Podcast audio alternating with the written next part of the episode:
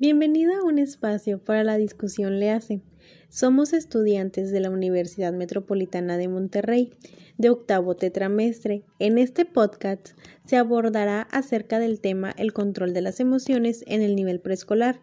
Luciana Arista, ¿para ti qué son las emociones? Compañera Janet García, para mí las emociones son un sentimiento que llegamos a experimentar cuando nos encontramos en una determinada situación. Por ejemplo, al momento de estar viendo una película y pasa un suceso donde los actores le pasa un accidente o llegan a estar en peligro, tu reacción puede ser angustiante o sentir tristeza por el suceso que están viviendo. Es cierto, como mencionas, el control de las emociones, como por ejemplo lo que es la alegría, tristeza, ira y miedo, es muy importante, ya que el niño empieza este, a desarrollar diferentes estrategias para su manejo. Dentro del aula se dan las relaciones emocionales entre el maestro y sus alumnos. Y el maestro tiene que brindar diferentes métodos que ayuden al estudiante a tener un, un mejor control de ellas, ya que esto les ayudará a realizar los deberes escolares sin tener dificultades a consecuencia. Las estrategias o las técnicas que nos permiten ayudar al niño a que pueda controlar esas emociones o se le puede decir como autocontrol debido a que haya veces que hay niños que se desesperan se enojan por cualquier cosita y hacen berrinche entonces poner en práctica las técnicas.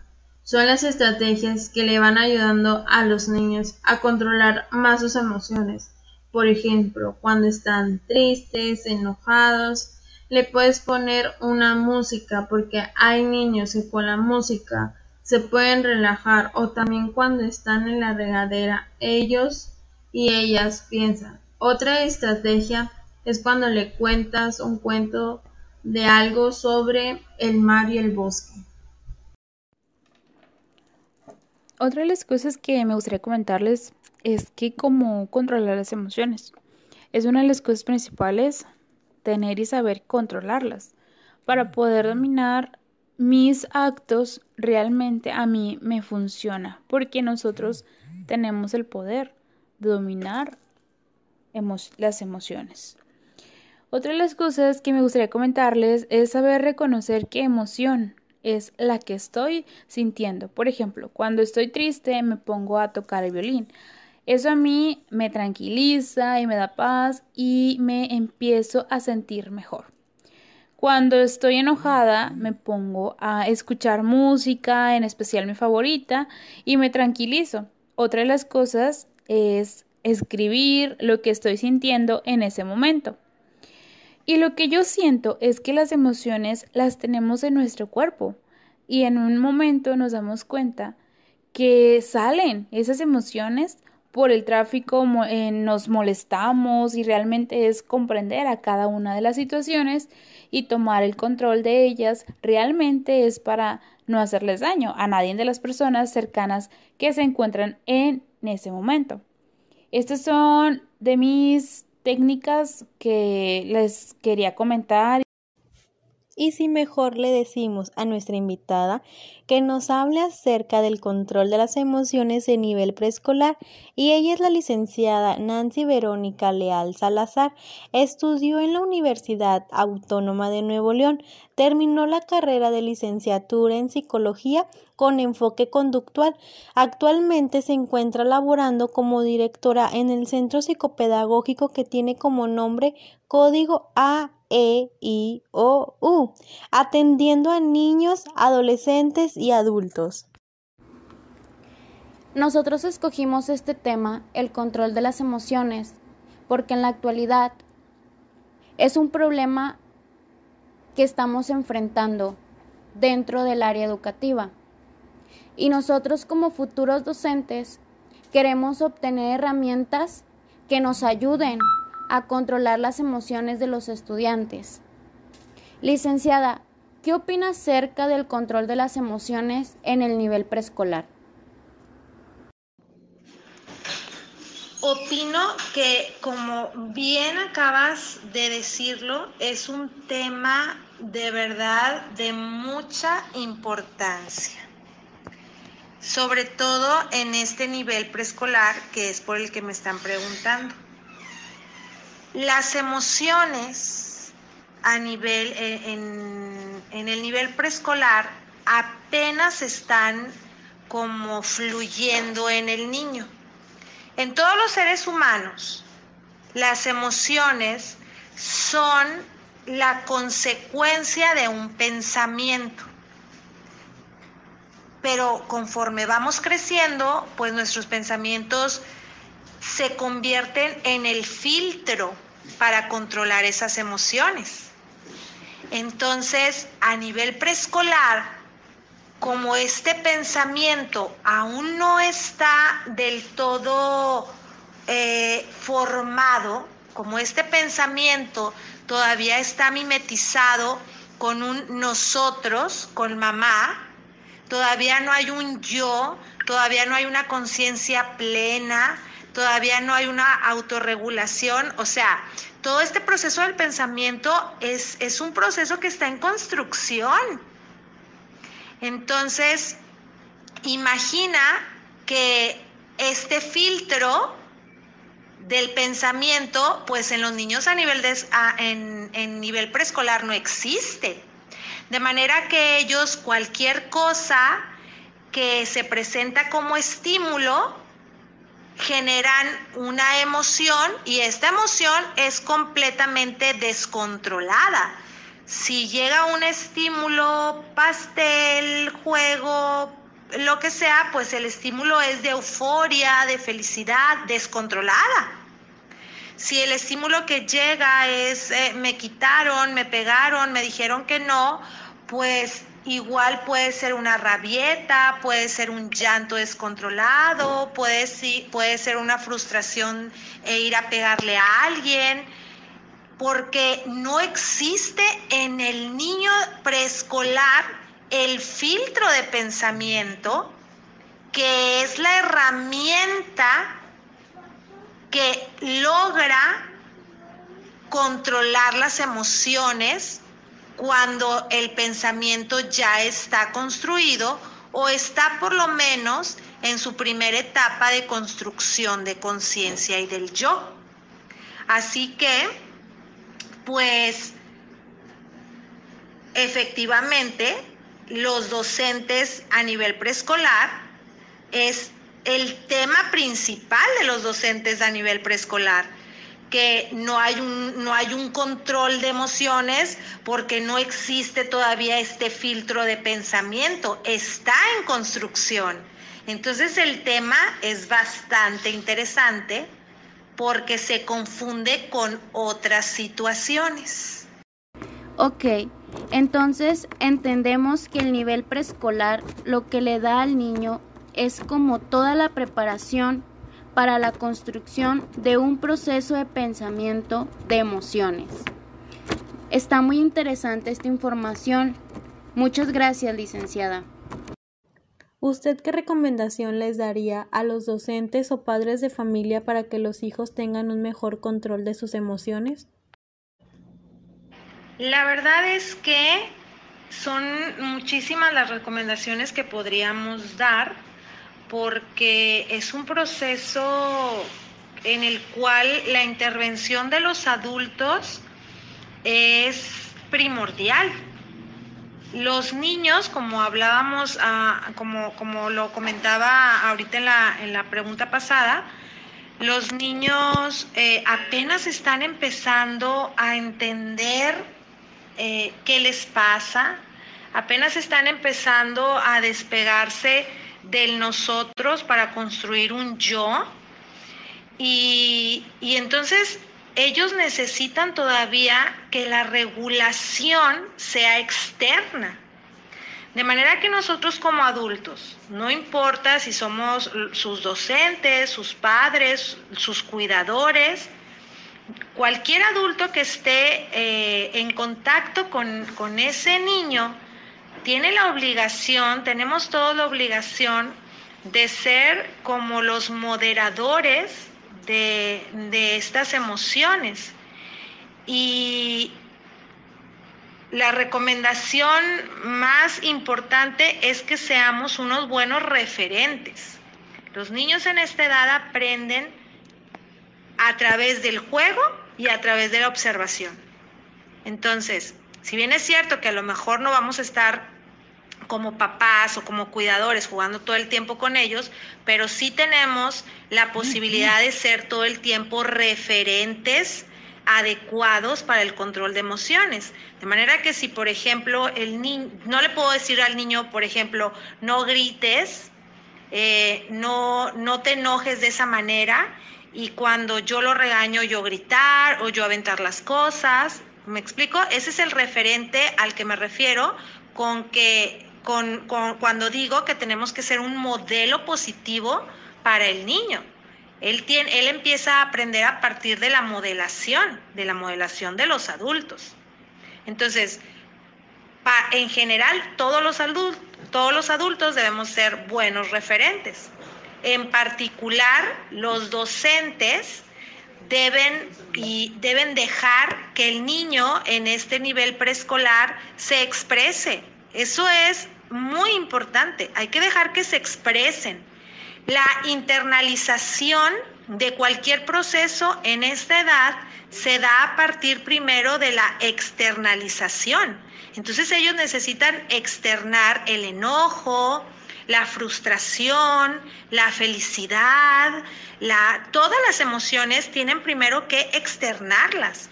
Nosotros como docentes debemos de permitírselos y no decirles cosas como no llores, no tienes por qué enojarte, este, si está feliz, no grites tanto. En esta primera etapa del nivel preescolar, pues justamente se creó para eso, para que el niño aprenda a externalizar todo, después entienda que tiene que autorregularse por medio de la modelación de sus referentes adultos para finalmente internalizar este modelo y, ya no necesitar al adulto como moderador, sino empezar a tener una autorregulación propia. Claro, entonces prácticamente nosotros los adultos somos o venimos siendo la figura moderadora del niño. Entonces, qué interesante saber que la participación de todos los adultos es importante, no nomás la del docente. Muy bien, es algo que tenemos que tomar en cuenta. Muchas gracias, licenciada. Claro, entonces prácticamente nosotros los adultos somos o venimos siendo la figura moderadora del niño. Entonces, qué interesante saber que la participación Licenciada, ¿usted tiene algún caso de un estudiante que tenga este problema con sus emociones? Fíjate que esta es una pregunta súper interesante porque la mayoría de las, de las mamis, de las familias, pues, que, que se acercan a nosotros, llegan externando no un problema de emociones. O sea, es súper difícil, si no por decirte casi imposible, que una familia llegue y nos diga, vengo a traer a mi, a mi hijito, a mi hijita, porque este, creo que no controla emociones o creo que no, no tiene el proceso del control de emociones adquirido, etc. Generalmente llegan al centro o llegan a consulta por problemas conductuales ese es el referente por el cual llegan las familias a pedir apoyo. Y no solo las familias, sino que las instituciones educativas también refieren a los, a los pequeñitos por problemas conductuales. Entonces, Esto es algo con lo cual nosotros eh, hacemos especial énfasis a la hora de evaluar para explicarle al padre de familia o a la institución que nos refiere que a nivel preescolar es muy complicado hablar de un problema conductual. A esa edad no, no podemos hablar de un problema conductual como tal porque todavía no hay un proceso de concientización. El niño todavía está en esta etapa del despegarme del nosotros para apenas construir el yo y de, y de empezar a, a crear una conciencia de mi comportamiento como tal. Entonces, eh, la mayoría de los casos a nivel preescolar, pues todos son de control de emociones, no de conducta como generalmente llegan. Porque los niños ante una frustración, pues hacen berrinche o están todavía en esta etapa egocéntrica y no quieren prestar, entonces pegan si alguien les quita algo que es de su pertenencia o arrebatan las cosas o no las piden, este, no comparten. Y todas estas situaciones son con, las, con las, los motivos de, de, consulta, es que no comparte, es que este, no quiere respetar las reglas, no quiere jugar, hace berrinches y entonces se confunde con un problema conductual. Pero la realidad es que tenemos que entender y tenemos, bueno, nosotros como, como terapeutas lo entendemos y nuestro trabajo es hacer que el padre de familia, incluso el docente, que esta es una, una situación, o sea, es un tema realmente, que, que al día de hoy el docente no tenga la capacidad de discernir cuando es un problema conductual y cuando es un problema meramente de control de emociones, porque pues en teoría el docente a nivel preescolar debería de entender perfectamente estos procesos de construcción del pensamiento, de construcción del yo, de la externalización de todos los procesos para después poderlos internalizar.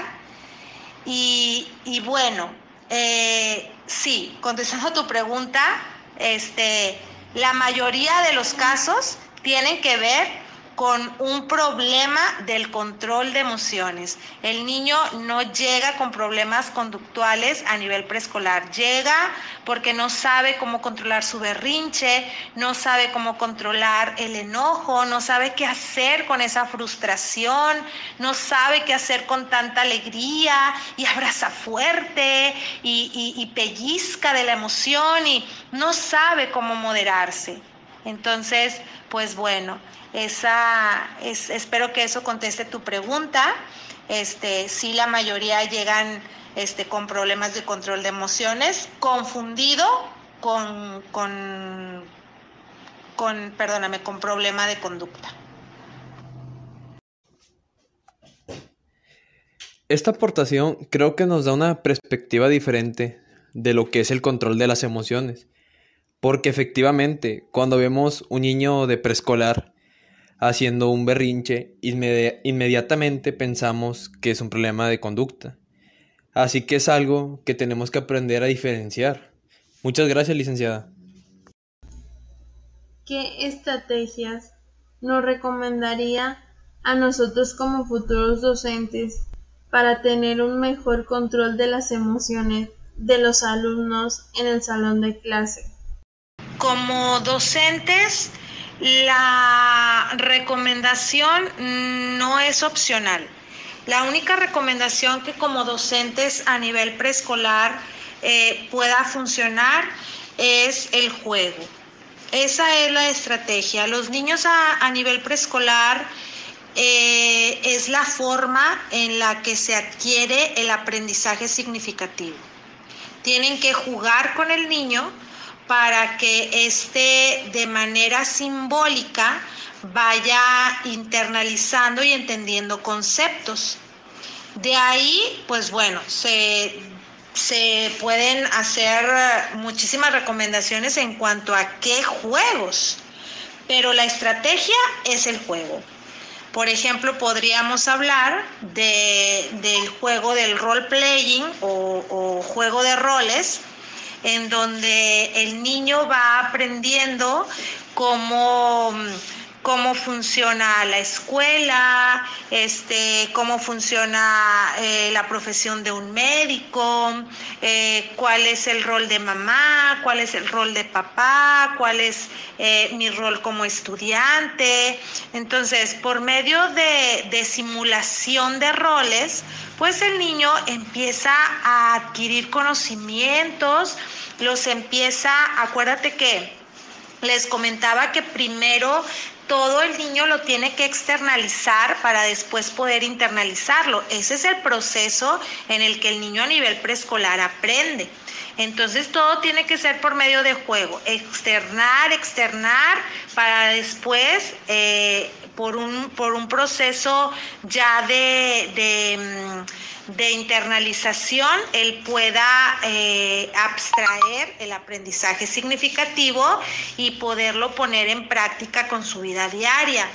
Eh, otro juego eh, que también se me ocurre que es muy este, trascendente en esta, ay, perdón, en, en esta etapa es, por ejemplo, todo lo que tiene que ver con juegos de mesa, porque estos juegos... No, Link, al contrario. Muchas gracias a usted por la información que nos brindó de verdad. Nos da un panorama diferente, nos da una perspectiva diferente de lo que nosotros pensábamos que era el control de las emociones. Le agradecemos mucho por su participación y el placer fue nuestro. Muchas gracias y por supuesto esperamos verla pronto. Licenciada, ¿usted cree que influye mucho la crianza en la manera en la que el niño desarrolla sus emociones? Sí, por supuesto que, que influye y que influye mucho el tipo de crianza eh, perdóname, influye en todos los aspectos eh, del desarrollo del niño, no nada más en sus emociones. O sea, el tipo de crianza es un, es un precedente para la estructura psicológica y emocional del, del pequeñito. Entonces, si tenemos una crianza en donde sus referentes eh, son emocionalmente estables, pues tenemos gran posibilidad de que este pequeño tenga un desarrollo sano de sus emociones. Si el niño está inmerso en un, en un tipo de crianza en donde sus referentes eh, tienen una, una conducta descontrolada en cuanto a emociones, eh, no saben manejar la ira, eh, se, comunican a través de, gritos, de insultos, de aventar cosas, etcétera, o, referentes con, con situaciones emocionales como depresión, ansiedad, cualquier tipo de emoción que no esté eh, ubicada en, los rangos de, estabilidad y de sanidad, pues el niño se verá directamente influenciado y, aprenderá por imitación a gritar, aprenderá por imitación a, aventar cosas, aprenderá por imitación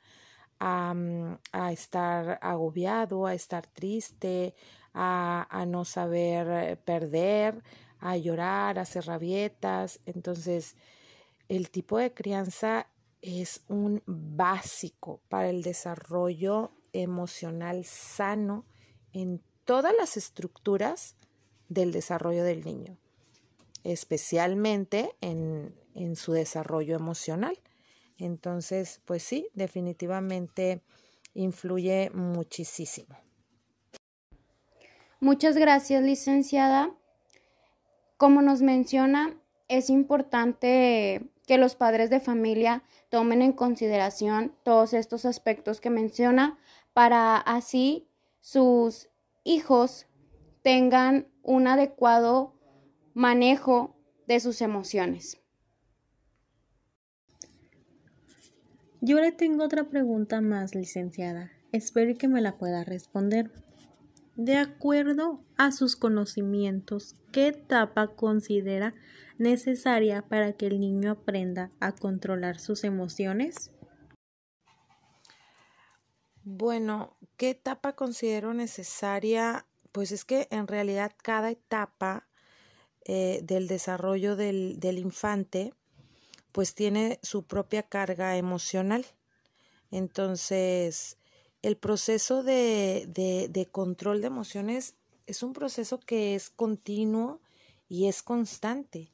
O sea, no hay una etapa en la que, incluso ya de adultos, es otro tipo de emocionalidad y, y, y se sigue manteniendo el aprendizaje de, mm, de, autorregulación. Entonces, todas las etapas, pues todas las etapas eh, son necesarias para el crecimiento del niño y todas son necesariamente importantes para que vaya como adquiriendo cada vez herramientas más sofisticadas. Entonces, a lo mejor en la primera infancia, eh, el tipo de emociones y el tipo de situaciones al que el niño se, se mm, eh, enfrenta, pues sugiere y representa un tipo específico de control de emociones, donde el, el adulto o el cuidador, el maestro, es una parte importante de su regulación porque todavía no está internalizada. Entonces todavía necesita como, como el modulador externo. Después en la segunda infancia, pues el niño ya empieza a tener como más conciencia de, de, mm, de sus actos ella empieza a tener más conciencia de su entorno, ya empieza a tener como conceptos eh, internalizados como la vergüenza, como eh, darle, darle mm, eh, pena, hacer berrinches, y entonces ya empieza a utilizar estrategias eh, rústicas o primitivas de, de autocontrol, aunque todavía no son 100% entonces es algo que se debe de llevar controlando y el aprendizaje de autorregulación en todo momento de la vida y también para el crecimiento como persona. Aunque los roles no son los mismos que llevan de niños y adultos, pero tienen a llevar un control de emociones ya dependiendo de los diferentes entornos. Licenciada, si el niño no llega a controlar sus emociones, ¿qué consecuencias le puede traer en su vida cotidiana? Híjole, pues la verdad es que no aprender a controlar las emociones sí trae consecuencias bastante eh, fuertes en la vida de, de, un ser humano, en la vida del ser humano en general. O sea, y si nos vamos igual por etapas, pues cada etapa tiene su propia consecuencia. Entonces, eh, imagina que un niño en, la primera infancia no aprende, no adquiere las herramientas para controlar sus emociones, pues de entrada es un niño que va a tener muchas complicaciones a nivel incursión escolar. Eh, y desafortunadamente todavía se manejan muchas etiquetas. Entonces es un niño que puede pasar como un niño problema eh, de conducta, como un niño este, con irreverencia, como un niño que no presta atención, que no comparte, que tiene conductas agresivas. Entonces, eh, en general, pues es un niño que su adaptación a los entornos escolares se vería muy comprometida. Y eh, y, perdóname, ampliando esta información, un niño que no es capaz de controlar sus emociones eh, le pega directamente también a, sus procesos atencionales.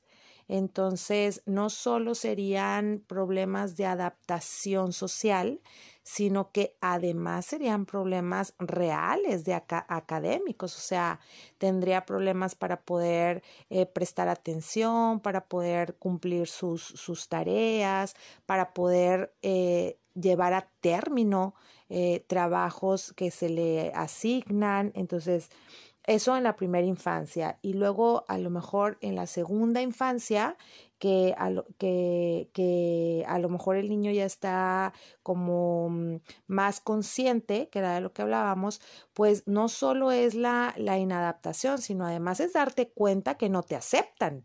Entonces, esto empieza a pegar en otra área tan importante como es el autoestima, porque ahora tú ya estás un poco consciente o, muy consciente de que los maestros no te aceptan del todo, de que no tienes amigos, de que los niños no quieren eh, eh, integrarte a sus grupos. Y aquí, pues bueno, se desata una ola de consecuencias porque además esta es una etapa en la que el sentido de pertenencia es fundamental para el desarrollo, eh, para el desarrollo sano de, de, de la preadolescencia y de la, y de la adolescencia.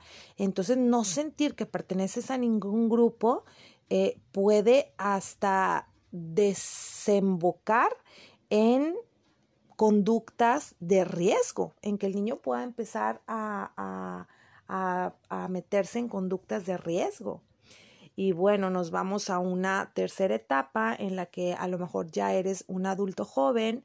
Entonces, si, si en todo este tiempo no lograste adquirir herramientas ni en la primera etapa, ni en la primera infancia, la segunda no recibiste la ayuda y, y sigues manteniendo esta inadecuación emocional, entonces a la hora de querer ya entablar relaciones de tipo personal, eh, se complica muchísimo. O sea, ya por ejemplo, tener una relación de noviazgo es muy complicado porque no, no, no, no tienes como la empatía suficiente para poder entender la, mm, eh, la emocionalidad del otro, porque pues ni siquiera alcanzas a entender la tuya.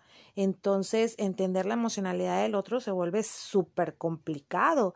Y de ahí saltamos a que luego la incursión en los trabajos, eh, en el área laboral, pues es muy complicada, porque si hacemos una evaluación y, y, mm, y, académicamente eres muy bueno, pero emocionalmente no te sabes autorregular, las empresas hoy en día le dan mucho más valor a, a la inteligencia emocional a la inteligencia intelectual, porque esta inteligencia emocional es la que es la que crea buenos líderes, es la que crea este miembros eh, activos, proactivos, eh, empáticos, con ganas de generar nuevas estrategias, con ganas de, de, de solucionar problemas, de tomar decisiones asertivas, pero todo esto es, es el final o es eh, la, la consecuencia de un proceso adecuado de regulación de emociones desde la primera infancia, desde la identificación de las emociones hasta la regulación correcta de ellas. Entonces, no, pues las consecuencias vienen en oleada en todas las etapas. Muchas gracias, licenciada, por la información que nos brindó. Algo muy importante que nos mencionó es sobre la autoestima, ya que el alumno siente y observa que el docente no lo acepta tal como es. Y también a veces entre compañeros hacen de menos al alumno o no lo aceptan en el círculo social, por el cual existen varias consecuencias. Por ejemplo, lo discriminan o le dicen de cosas. Y por esas consecuencias lo pueden llevar hacia una depresión. Licenciada, ¿qué hábitos puede desempeñar el docente para que el alumno aprenda a controlar sus emociones? Mm, bueno, pues lo primero es que el docente tiene que estar como preparado para tener una conexión emocional con el alumno. Y esto es algo por lo que se lucha en el nuevo modelo educativo, que la educación no sea solamente desde lo académico meramente, o sea, se, se mm, lucha porque la educación sea más humana, que sea más empática y que, y que le dé apertura al, al, al, alumnado en general, en todas las, en todas las, las, en todos los niveles, para que pueda hablar, opinar, ser creativo, resolver y que el conocimiento se vaya dando más a través de un diálogo que, de manera unilateral, que solamente sea el maestro el que enseñe y el alumno el que reciba. Entonces, pues lo primero es que el maestro tiene que tener esta empatía, tiene que, que tener esta, esta, formación humana, además de, de, la, de la profesional como docente, para dejar a sus alumnos que se expresen. Es que esa, eso es básico. Yo creo que esa sería la recomendación más importante. Deja que tus alumnos se expresen permíteles desde la etapa preescolar que, que te digan a su manera cómo se sienten a lo mejor él no sabe identificar que se siente frustrado, pero a lo mejor hace un dibujo, a lo mejor em, avienta el color, a lo mejor eh, hace berrinche en una esquina, a lo mejor, o sea, él siempre va a encontrar la manera de externalizar cómo se siente. Es importante que el docente esté atento a, este tipo de lenguaje, a este, mm, a este entender qué es lo que mi alumno eh, de preescolar me quiere decir. Y en lugar de regañar, y en, lugar de, reprimir, y en lugar de mandarlos a terapia por un mal comportamiento, ser referentes o ir a ver, yo entiendo y hay que nombrarle las emociones. Acuérdate que es que nosotros los docentes somos los referentes mm, eh, de los más importantes. Los primeros son sus padres, pero los, los docentes, híjole, juegan un papel súper importante. A ver, Juanito, Panchito, Margarita, eh, como sea, quien sea este, yo sé que te sientes frustrado porque no pudiste hacer el dibujo, pero no pasa nada. Eh, vamos a recoger lo que tiraste y te voy a ayudar a hacerlo. O sea, hay que modelarles cómo, cómo, mm, cómo manejar la emoción y hay que ayudarles a nombrarlas. Eh, mira María, yo sé que te sientes enojada, sí Juanito, yo sé que esto te da eh, mucho coraje, yo sé que te sientes triste, porque ellos no saben nombrarlo. Entonces, una vez que ellos empiezan a conocer los nombres de las emociones, pues a lo mejor para eh, la quinta, octava, décima, no sabemos porque cada niño es diferente, pero va a llegar el momento en el que el niño en lugar de aventar el crayol, te diga, eh, maestro, es que estoy muy enojado porque eh, fulanito no me deja jugar con él. Ah, muy bien, estamos modelando de manera correcta el control de las emociones y además ya le ayudamos a, a, nombrar la emoción. Entonces, los docentes, los hábitos que tiene que tener el docente son, para empezar, tener ellos un buen control de las emociones, porque si el, el, docente se enoja, se frustra y, y, grita y vete para allá y nadie juegue con él porque él se está portando muy mal, a ver, nadie le hable, no, pues entonces imagínate, o sea, no puedo, no puedo pretender enseñar control de emociones cuando yo como docente no lo tengo. Entonces hay que hay que habilitarnos nosotros en el control de las emociones para después ser eh, modelos adecuados para nuestros alumnos y esto en todos los niveles, ¿eh? Esto no es nada más a nivel a nivel preescolar. Ahorita lo decíamos, o sea, el control de las emociones es un proceso que no termina. Es un proceso que está en constante cambio, en constante aprendizaje y es algo que tenemos que estar modelando todo el tiempo. También en nivel secundaria, sobre todo, también ahí porque ahí se desatan muchas otras cosas que tienen que ver pues con, con el descontrol hormonal de los alumnos, pero luego también a nivel universitario porque no sabemos la carga emocional de cada alumno, no sabemos cómo, qué, qué cosas están pasando, o a qué situaciones están enfrentando. O sea, este es un proceso continuo. Entonces, los mejores hábitos para ayudar a que mi alumno tenga control de emociones es habilitarme yo primero en este proceso, ser yo un experto primero en control de emociones para luego ser siempre un modelo de referencia positivo para mi alumno en el nivel en el que sea que yo me desempeñe. Muchas gracias por su comentario, licenciada. De hecho, este es cierto, el, el docente tiene que desempeñar un papel fundamental con el alumno, ya que por sí debe este, expresar cierta empatía, como usted menciona, con el alumno. Y pues es una, eh, se puede decir, una herramienta fundamental que el docente desempeñe la empatía y el diálogo, porque pues así hay una mejor comunicación de parte de las, de, las dos personas, ¿verdad? Y este... Y bueno, pues como se desempeña el diálogo y la empatía del maestro hacia el alumno, estos pueden este, obtener, pues como usted mencionó, un aprendizaje más activo eh, de parte del alumno, empieza a de, pues no sé, desarrollar diferentes estrategias el docente para implementarlas dentro del salón de clases.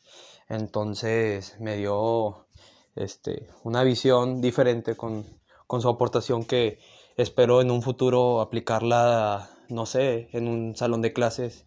Eh, yo como, no sé, como futuro docente, ¿verdad? Eh, entonces, muchas gracias por su comentario, licenciada. Ya por último, ¿usted qué nos recomienda para enseñar a los niños a saber controlar sus emociones, licenciada?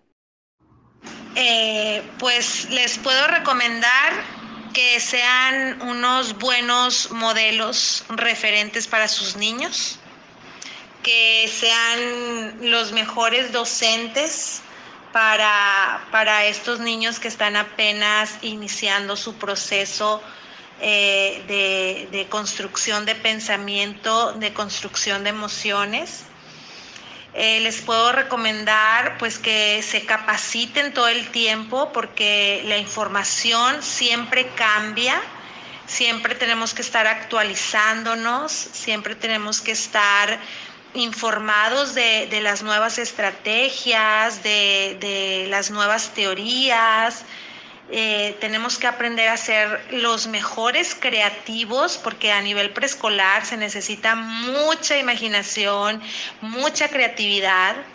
Les recomiendo también que, que tengan sana ustedes como docentes su parte infantil, que, sean niños que disfruten el, enseñar, que, que empaten con, esos alumnitos que, les van, que les van tocando y que mm, y pues que sean unos buenos referentes que, y en cuanto a estrategias pues las que ya les las que ya les he recomendado.